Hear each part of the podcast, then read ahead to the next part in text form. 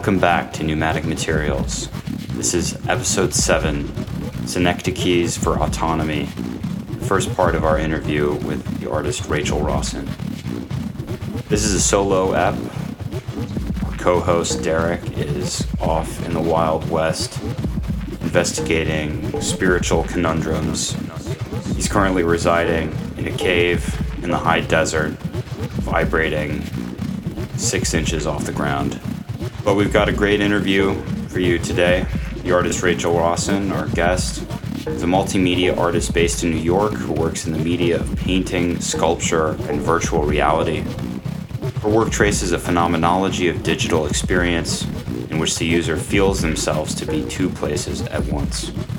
We spoke about some of the thinking and thematic content that goes into her practice, as well as her upbringing in an evangelical Christian environment and the potential impact had on her work to date. Without further ado, let's get into it.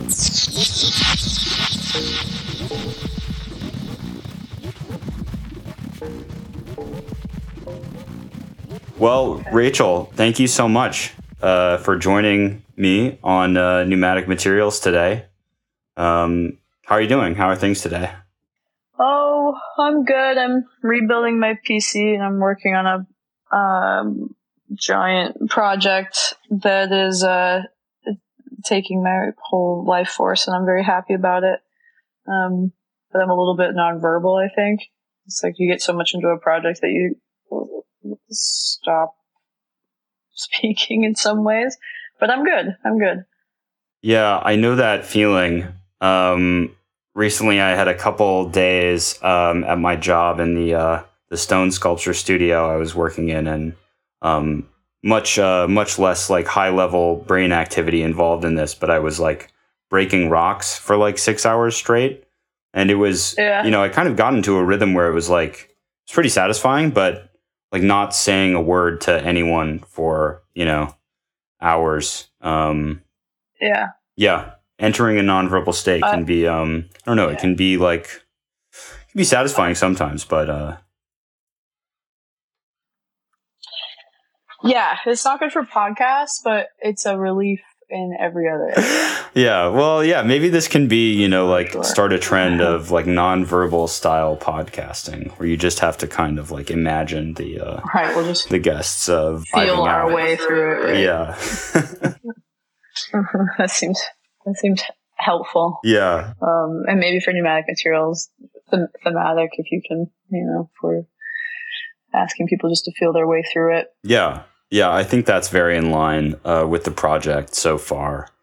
Um, but I, I know we'll we we have um, you know we have we talked briefly about like um, what we're going to get into uh, today, but um, just for our listeners who might not be familiar uh, with you or your work, are you able to give like a brief summary of like high level aspects of your work or or how you understand uh, the work that you do as an artist? Sure. I, yeah, I'm a visual artist. I work in what we consider new, newer medias, or I'm known for working in newer medias, which usually means there's a certain amount of technology, you know, used. Um, use virtual reality and holograms, and there's a lot of video installation in my work. I consider myself a painter in the way that I approach these medias. Um, so, but I work with a variety, like a large array of approaches and, um, and contexts. So from yeah, large scale immersive installation to VR and AR to, uh, larger scale sculptures and, uh, painting, um, there's a combine practice. There's a, there's like a lot of things that I pull into my work to sort of do world building.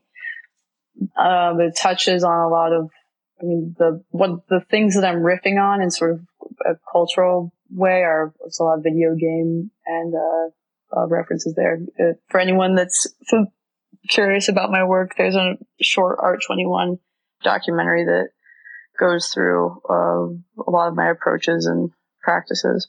Uh, right now, I'm working on a web, VR, and physical installation for. It's a co-commission for the Whitney Museum here in New York City, and uh, where I'm based, and KW in Berlin, and uh, yeah, I think the reason I make things has more to do with uh, phenomenological experience and aspect to the way that the sort of metabolic relationship between technology and ourselves. You could say that's like a lot of the things I'm working with and have worked through uh, over the past five years of my practice. So, uh, yeah, I think. No, that that certainly um, kicks us off on a good start. Um, that phenomenal phenomenological aspect of your work, um, I think, is really key about exploring um, I don't know, the, the kinds of new experience that open up to us um, by way of these technology. Um, I'm always kind mm-hmm. of intrigued about the extent to which it is, you know, really changed um, by these by these new media. Mm. But of course, there is still a dialogue between more traditional media. Um, you you still work in in translating some of these experiences uh, of the virtual into into the physical space in in sculpture um, and in painting.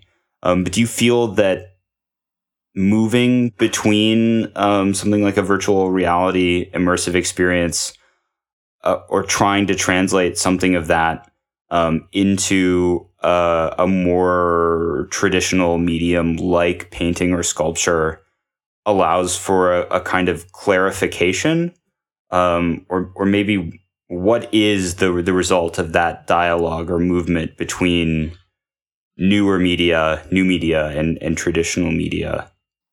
Right. What's the what is the the lens or the digestive approach if we're going to talk about some some sort of metabolic process between uh, these different frameworks? I find that that this is an old answer that um, I get, you know, I, I get this question asked a lot, obviously.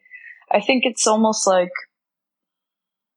I'm to try and rephrase it in a better way, but it, the, the sort of stupid, immediate gut answer for me is that I just, that is the way that I experience reality is it's this sort of distributed, fra- like over, right? I'm like working in peripherals that what we all are working in, which are like our devices, you know, more and more obviously. So that's like one lens for my emotional reality, uh, coming out into that, uh, you know, from the perspective of just what it is to be a body moving through space, uh, socially. And so that's, you know, one aspect of the emotional reality. So there's something about the, that natively approaching without it just doesn't feel like any sort of I don't need to force that because it's natively how I experience reality and I think how most of us experience reality is we're kind of dipping in and out of this sort of distributed uh, processes across these this mesh of um yeah sometimes it's redundant emotional realities or and sometimes it's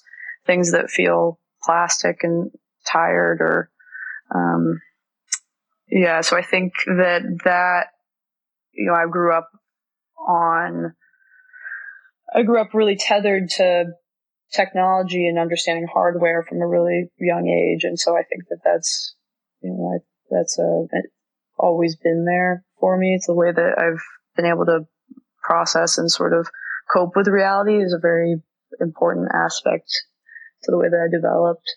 So yeah, I think that that's that's my like sort of gut level answer, but you know, and then I think there we need I feel like it's important to to try to to mine that space, you know, the same way that, and I think of it sometimes like the what I'm doing is collecting the condensation off of the um, the sort of you know from from the state changes, right? From the when when water is evaporated. So I'm looking at something like that that's very immaterial and strange and hard to put into words because we have so we don't have a space and language for the way that we understand how this process really works. Um, or almost like a the way that like coral filters out, um, uh, you know, like un, un, unneeded things in the in the ocean or something like that. Is there some sort of like filtering process uh, for the way that I think about why I make what I make. Um, but yeah, Yeah. Uh, yeah, I think the urgent. I don't know. Go, go, No, go ahead. please go ahead. No, no, no. Oh no, I just think it's important because we lack language, you know, and that's like what the purpose, you know, that's one of the reasons art, art exists and why art is so important is lacking language, uh, visual language for, for things that are outside of, uh, um, things that can be said in, you know, like what we think, like in actual language. Is that, if that makes sense? Like what we're, we're looking for is language outside of language. No, it, it makes it makes perfect sense. Um, we are like experiencing, or we're thrust into, or we have already been thrust into this world that we totally lack the language um, to be able to to contextualize um, in any kind of like Mhm. sensible way. Um, and so, yeah, I think that image of like the coral filtering um, and its structure as this kind of like visible or tangible residue of this filtering process is a is a very like um, striking metaphor as a way to to contextualize your own work. If I have the uh, the kind of metaphor um, you were positing there, Yep, For sure. Yep. Yep, for sure. Yeah, I think that's uh yeah, because I think art is one of the you know, it's it does a lot of things, but it's um you know, it offers a respite from a lot of uh you know things that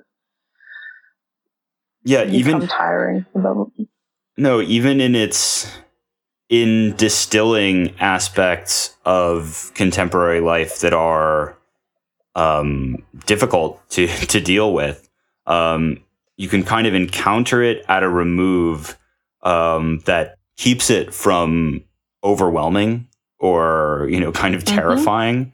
Um, because Mhm. I, I think like so frequently, yeah, when I'm you know totally like either at work switching between desktop PC, you know, like have like 50 tabs Mhm. open of different like emails I'm writing, or I'm up at, you know, 2 a.m. like mindlessly scrolling or looking for I don't even know like what I'm looking for, um, scrolling through Instagram, Mhm. um, you know, late at night more dopamine. but it is this kind of there is this like there's i don't know there's this tension between this kind of like thrill of of almost like a, a feeling of speed and acceleration um but also of Yeah. just like total static or like you know spinning your wheels um that is like it produces Yeah. this kind of like low level or like background anxiety um, that is like Yep. very hard to. It's like the you know the the star that kind of recedes from view when you try to look at it directly. You have to kind of like look at it with a sidelong glance in order to like take it in, or try to deal with it in a way you know that is it is beyond like traditional language sets. Um, i- it's something that art I Mhm. think is uniquely suited for. Yeah, you're feeling you're in the wake you're in the wake of dopamine, you know. It's like well, that's what that feeling is, I think, is that it's like a neurochemical effect Yeah, of just trying to keep fi- you know, just finding something and the thing that you're looking for is just more dopamine. yeah. Um, you know, but it's uh yeah. It's my life. No, I'm sure that kind of like anxiety terror loop is on some, Mm-hmm. you know, meta uh, deck as like we found that uh, cycling the um, you know these five brain chemicals in our users is uh, has the Mm-hmm. most uh, click through results on our uh, served Mhm. advertisements. Yeah. Um, And how do we yeah. Yeah. How do we harness that without like, you know, without them actually wanting to kill themselves? yeah, exactly. It's like just the nice, you know, just that nice balance. Now, of course, it, there's going to be an acceptable rate of uh, of user suicides. That's uh, you know we have to factor that in. But as long as it doesn't uh, get anything high, you know, north of uh, 0.5 percent, uh, I think we're uh, we're all Right. good. right. ouch, ouch with the realness. Yeah, the, the, the aberrations. It's true. But uh, you mentioned that you you've been engaged with with hardware and an understanding of of computer tech uh, from a very young age, um, and it's been kind of key to uh, how you process the world um, throughout your life. Um, but something I was I was hoping to get into, um, and I know you have limited time today, so I I, I want to kind of dive into some extent. Uh, yeah, but you did have a religious Christian uh, evangelical upbringing. Um, mm-hmm. I'm wondering, you know, not to just kind of throw those two things together, um, but maybe uh, to keep it more general at first. Um, how did your uh, religious upbringing impact your your worldview? Was it through a kind of rejection of that initial um, mm-hmm. maybe indoctrination is too strong of a word uh, maybe not yes um, or did it give you um, you know kind of long, were there any longer lasting conceptions of the world or, or morality maybe mm-hmm. um, that did survive intact from that mm-hmm. upbringing yeah so i grew up with I have a, my spiritual background or you know whatever you know religious background. The story that I grew up with is is, is eclectic. I mean, we are Jewish, but there we were we grew up. My um, three brothers and my sister and I grew up in an evangelical Christian. So really, the cultural South. We grew up. I grew up in Florida, and it's uh this was in a very in a pretty extreme radical Christian evangelical environment. Um, and I think that, and my parents, my father was a, is sort of a Buddhist. My mother sort of played with a lot of like new age, is like a blend of a bunch of different things. And I think that because, and they threw us into this sort of environment, I think it was just the way that, you know, it, it, it shook out. Um, but it was a very, very small, um, uh, really, really conservative, um, you know, that was just the, the, the town I grew up in. Um, and there was no, there was no such thing as social liberal ideas. I mean, it was just very, it was, it was really, um, very rigid. Um, there was like mandatory creationism class and there was no evolution. And, um, and I was the only socially liberal person that I knew. I was the only person that, um, didn't believe in uh, that wasn't pro life or any you know any of those things that were really dominant culturally at the time uh, in the George Bush era. You know, and that's really we're still seeing all. I mean, that's huge. It's still so present. It's incredible to me. And um, I had a blend. I raged against it as much as I could. Um, I didn't. I had my own blend of sort of a Gnostic uh, um, but it feels very similar to what I still believe, more or less. Like there, I wasn't um, completely indoctrinated. I didn't feel uh, the pressure of that, and it was very, you know, it was upsetting and sad. But I, when I do look back on where I am today culturally, I mean, it's it's as an adult just thinking about what I was subjected to and went through. I mean, it is it's astounding, and the internet. Um, the internet art and my own sort of ability to find culture outside of this really strange environment um, saved my life, I think.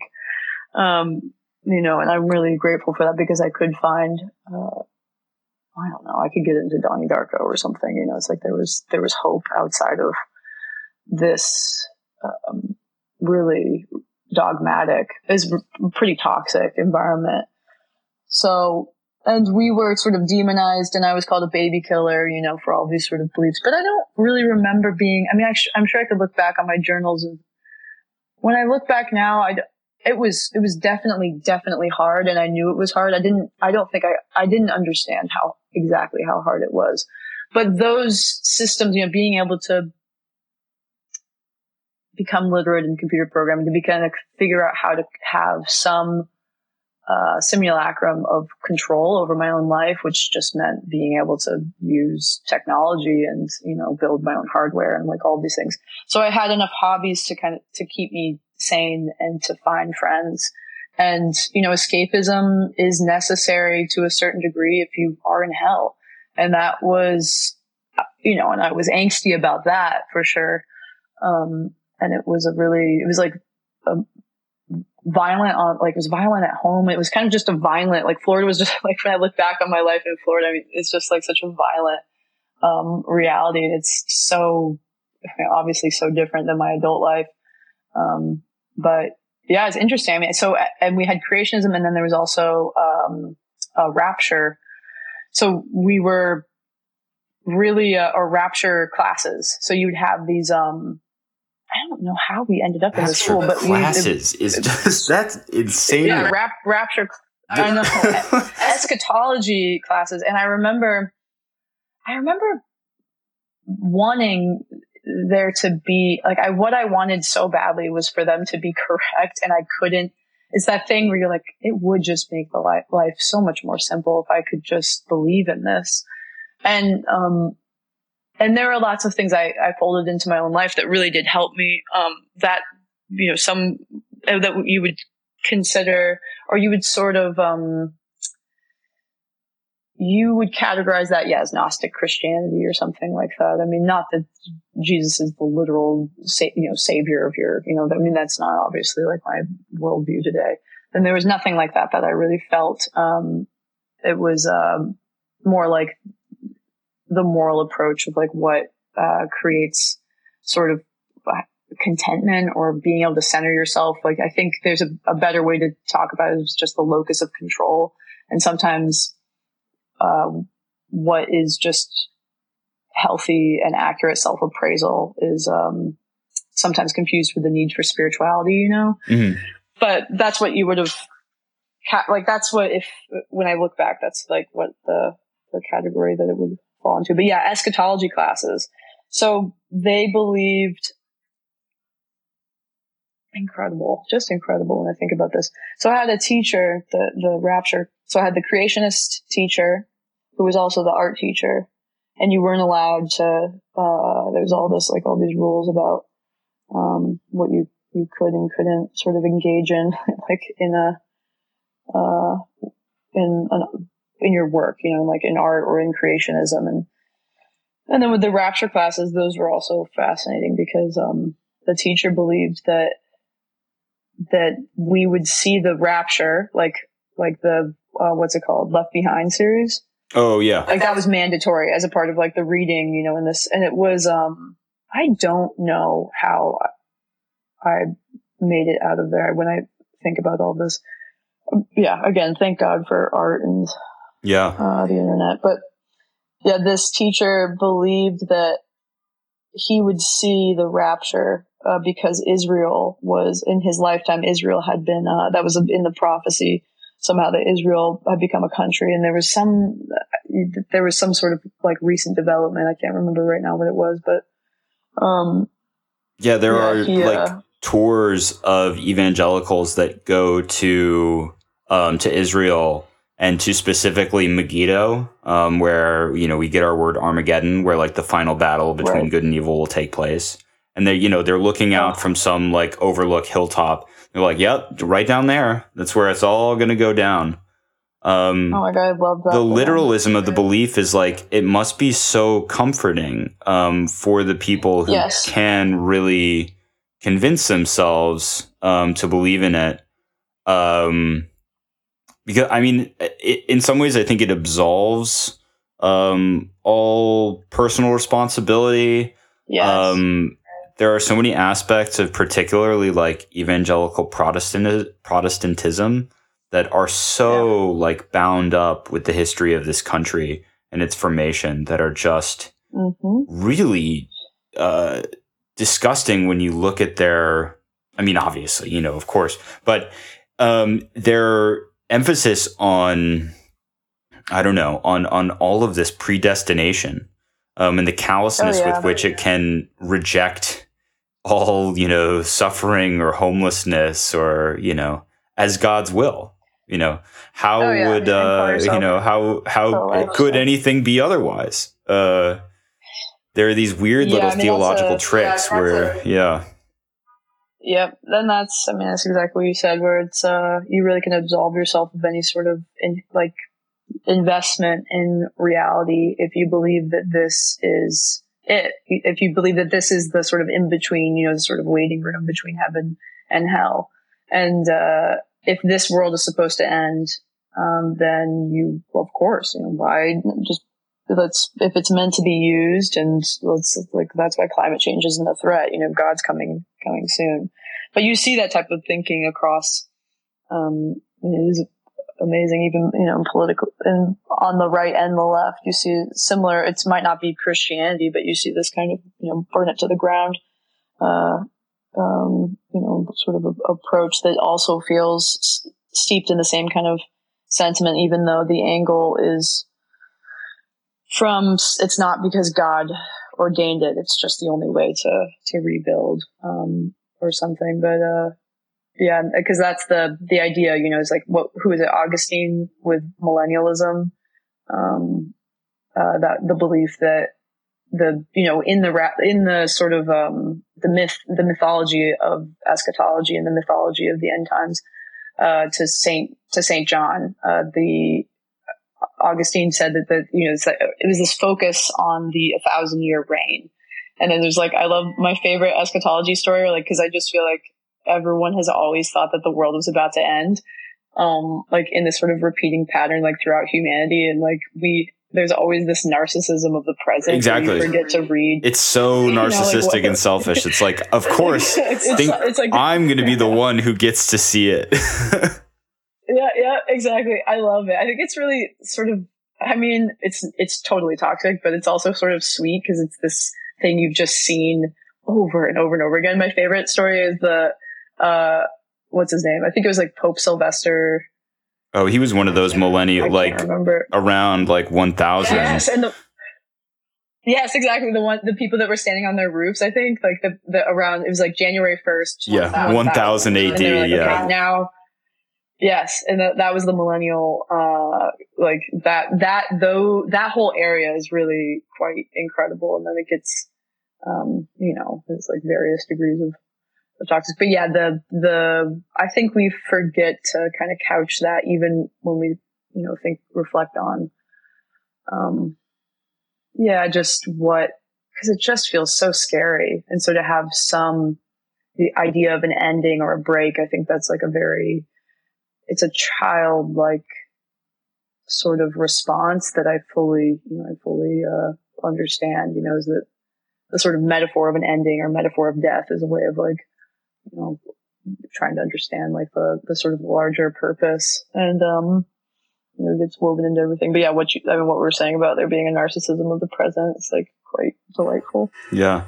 That utopianism, I mean, it crops up on the political left as well. Um, and I, I think one of the kind of you know you, you can kind of synthesize some of the the teachings or notice similarities um, in um, you know in the teachings of Christ or the teachings of Marx where it's this it's this like seeming Mm. paradox where you know the kingdom of heaven is here um, or it's Yep. it's already within us but we still have to make it ourselves you know there is no Yep. other nothing there's no deus ex machina that comes and and Mhm. raptures or brings about the revolution it is this like Mm-mm.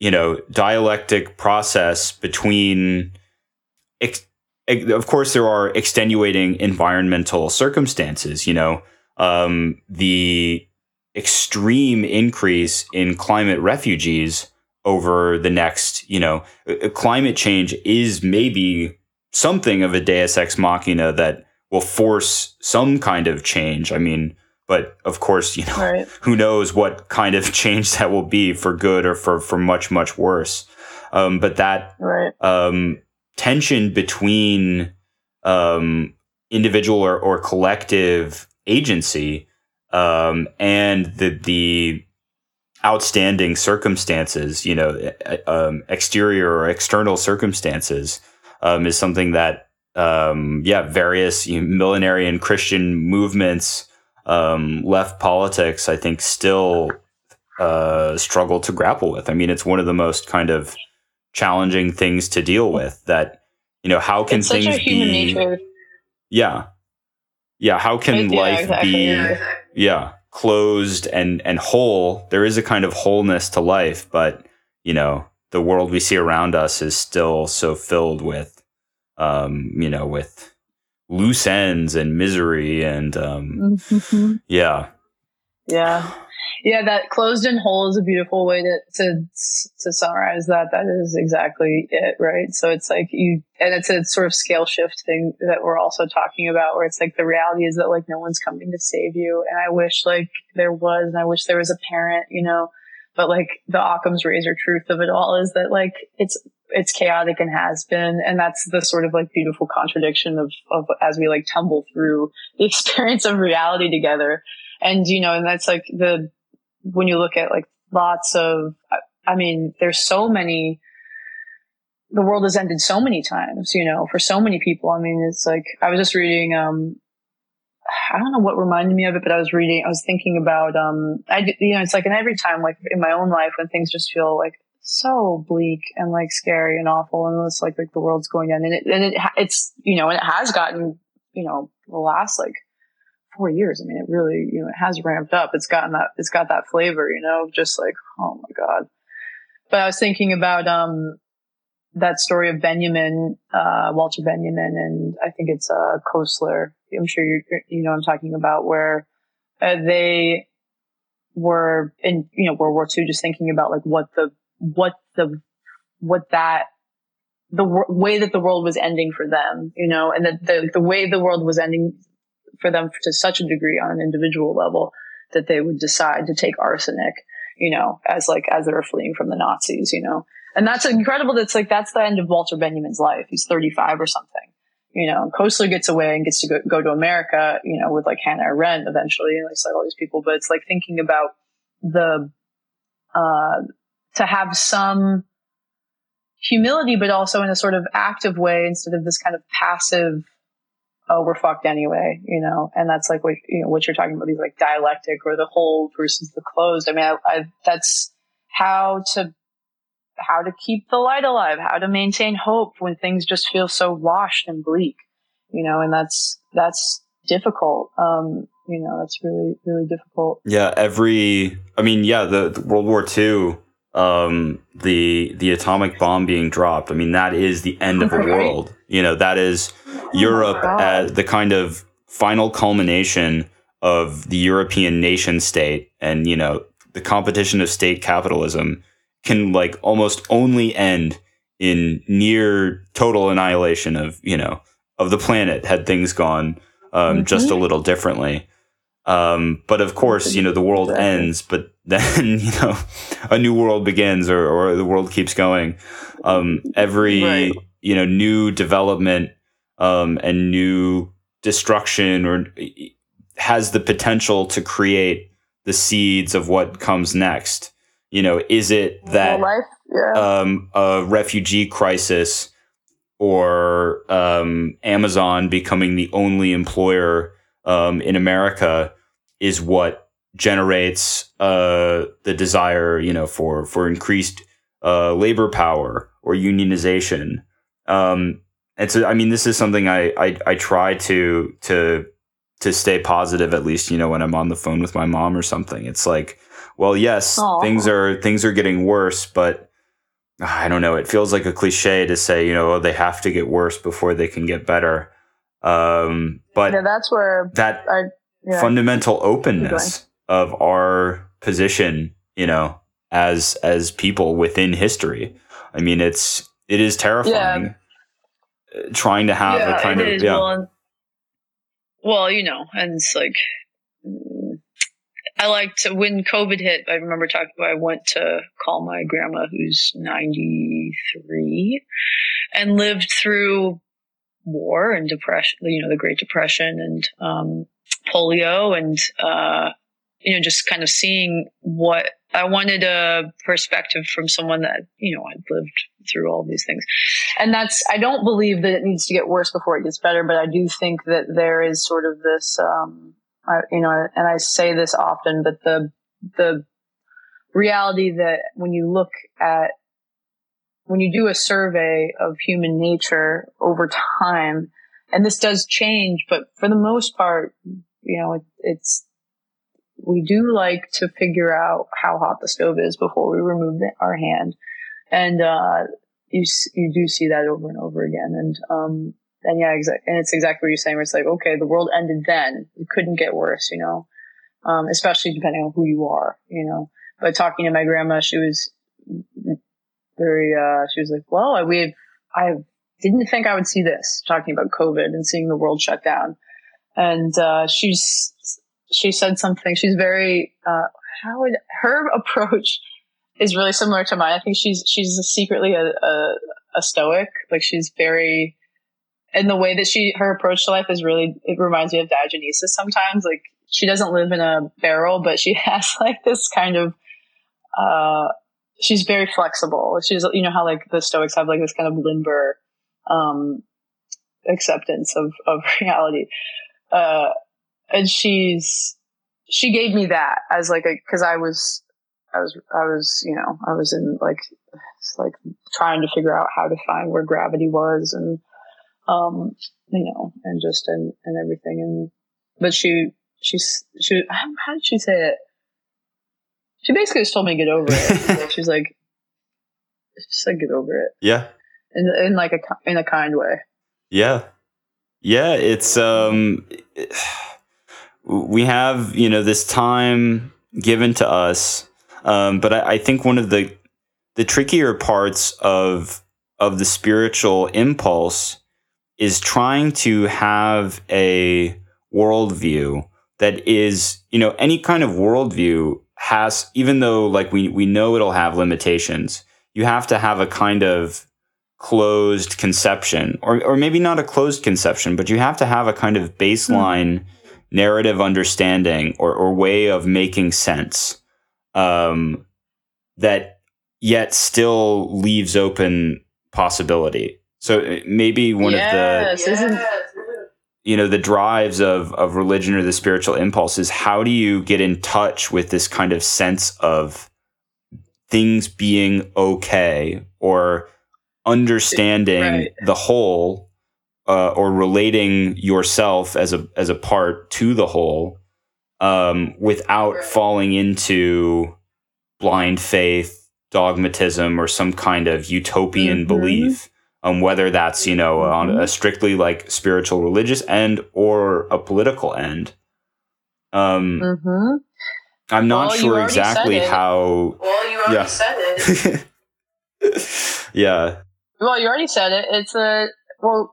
First of all, what I want to, well, I'll just say it quickly, and I'll let you finish. But um, the gratitude is a muscle. Um, that's what fired in my brain when you said that. And you already said that. You said the dialectic, you know, and we, what we're, you know, unfortunately, it's that it is the uncomfortable truth of that is that it's moving from one to another, and that's how you sort of be, make progress on an individual level. Uh, you know, and you and it's sort of oh, oh my god, I hate. I wonder if it's. I don't. I actually don't know if this is problematic to bring up, but it reminds me of Nietzsche's um, uh, was it Break of Dawn, where he's talking about the his own diet. I mean, whatever, he loses his mind in the end. So that's like, but like the the way that he's trying to maintain that, and maybe he didn't take his own advice.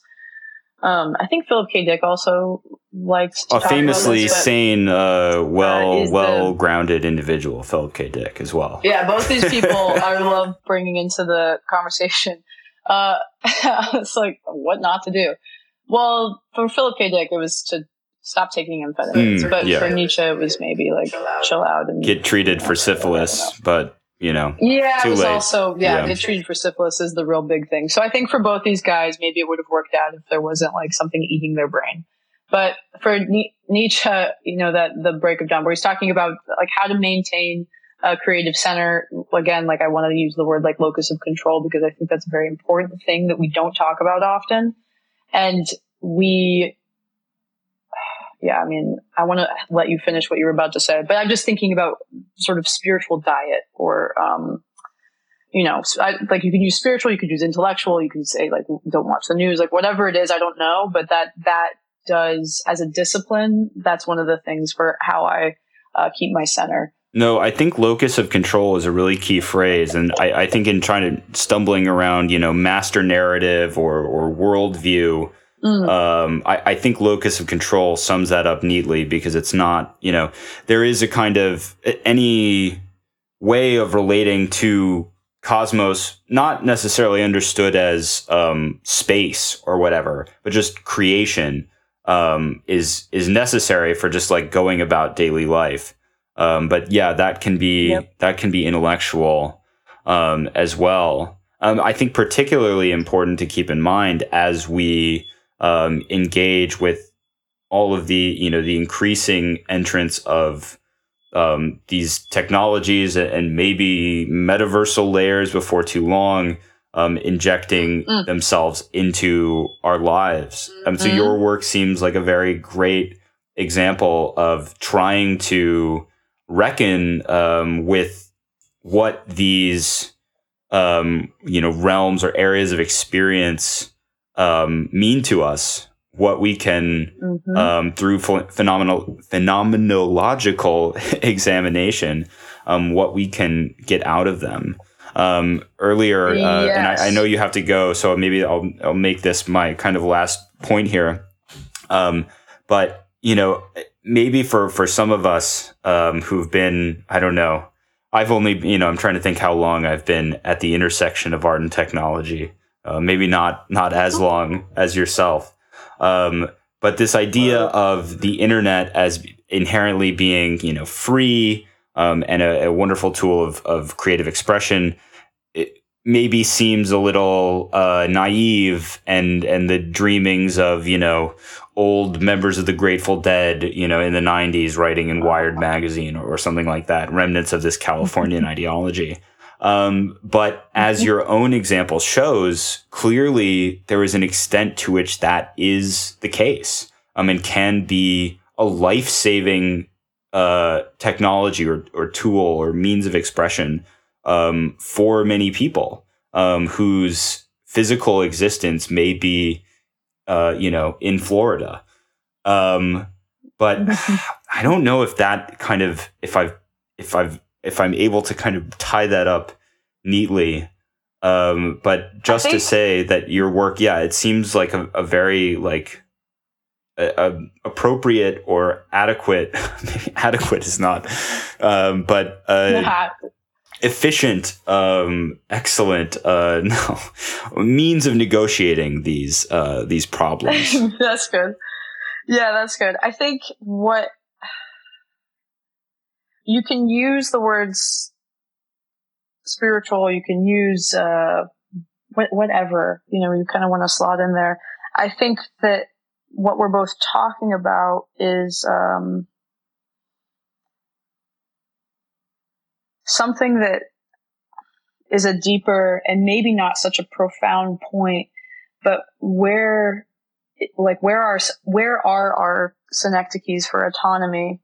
And I think engaging in, you know, I like, yes, the, what the internet used to be, and maybe it was easier for me to access that as like a, um, and luckily I had some, I think through art also married with that because I wasn't looking for quote unquote God or something outside of the locus of my control. There was like a, you know, I was, there was just this like sort of perfect recipe for how to figure out what it was to make art, which is really, uh, if you're doing it in a way that's helpful, uh, there's so many ways to make art, right? But if you're doing it in a way that's, that's actually helpful, it's engaging with, uh, yeah, your locus of control. You know, you're trying to find where your autonomy is and then you're trying to find the boundaries of yourself. And um, if that's the lens, and then you bring that to technology, it's like then technology is a very helpful tool.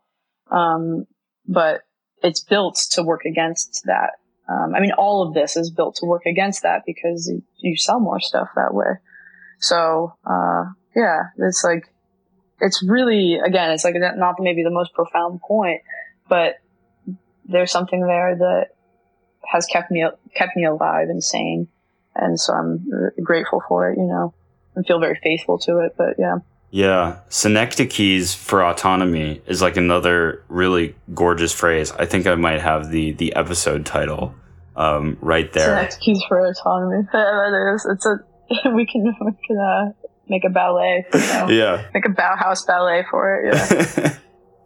um, well, yeah, Rachel, good. I don't want to keep you um, any longer. Um, I know, you know, Derek wasn't able to join us. Um, you know, we can message. I don't know if, you know, maybe we could uh, meet. Let's do a round two if we. yeah, let's try to do yeah. that later. This was really fun. And I think this stuff is important, and a lot of people don't.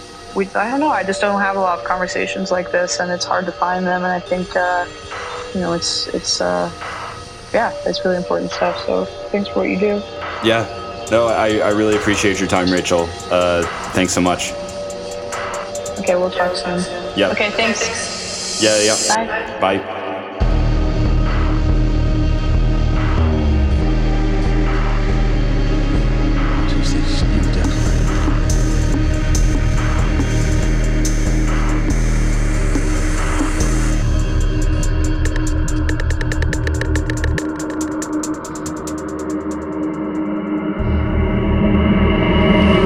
For listening to Pneumatic Materials.